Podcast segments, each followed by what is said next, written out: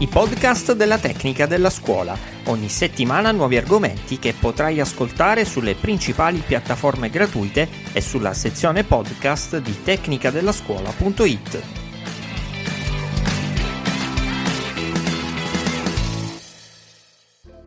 Come iniziare un progetto Erasmus ⁇ Quali i primi passi da seguire e come fare domanda?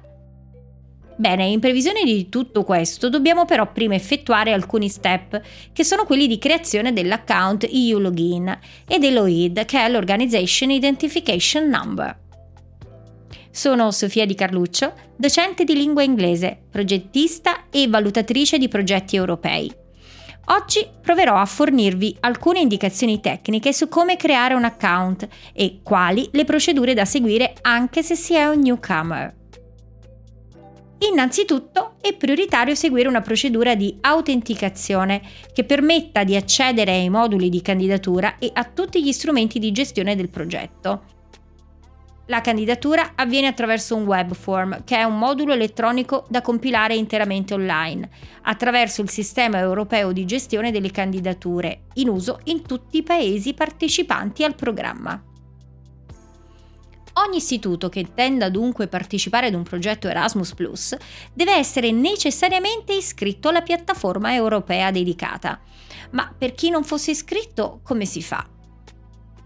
Ebbene, tranquilli, la procedura di iscrizione per creare un account europeo è davvero facile, basti pensare che si effettua in pochi minuti.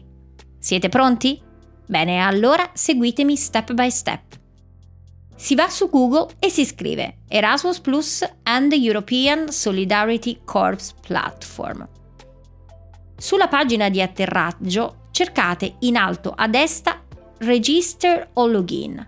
Poi cliccate su Create an account e a quel punto vi verrà richiesto first name, last name, email, confirm email, email language e poi alla fine mi raccomando cliccate sul consenso all'informativa sulla privacy. In merito all'email, un consiglio. Sarebbe opportuno inserire l'email istituzionale della scuola, così da garantire una continuità di gestione anche in caso di cambiamento del personale. Una volta completata la scheda, arriva un'email all'indirizzo di posta indicato precedentemente e conterrà il link per creare la password. Altro aspetto prioritario è la condivisione sicura della password. Perché? Perché bisogna riporla in un posto sicuro e condividerla con la dirigente, il DSGA o chi per lui della segreteria e condividerla anche e soprattutto col referente Erasmus della scuola. Dopo questa iscrizione individuale sarà necessario registrare l'organizzazione ed ottenere finalmente l'OID, che è l'Organization Identification Number, cioè il codice identificativo univoco europeo di istituto che dovrà essere utilizzato per ogni candidatura. Accedendo dunque di nuovo alla pagina di registrazione attraverso lo European Account appena creato, si può procedere alla registrazione dell'organizzazione. Nella barra a sinistra sotto Organization cliccate su Register My Organization viene prima chiesto di controllare se la vostra organizzazione è già iscritta. Dovete dunque inserire il nome dell'istituto. Se l'istituto scolastico non risulta iscritto, potete effettuare la registrazione inserendo i dati richiesti cliccando su Register My Organization.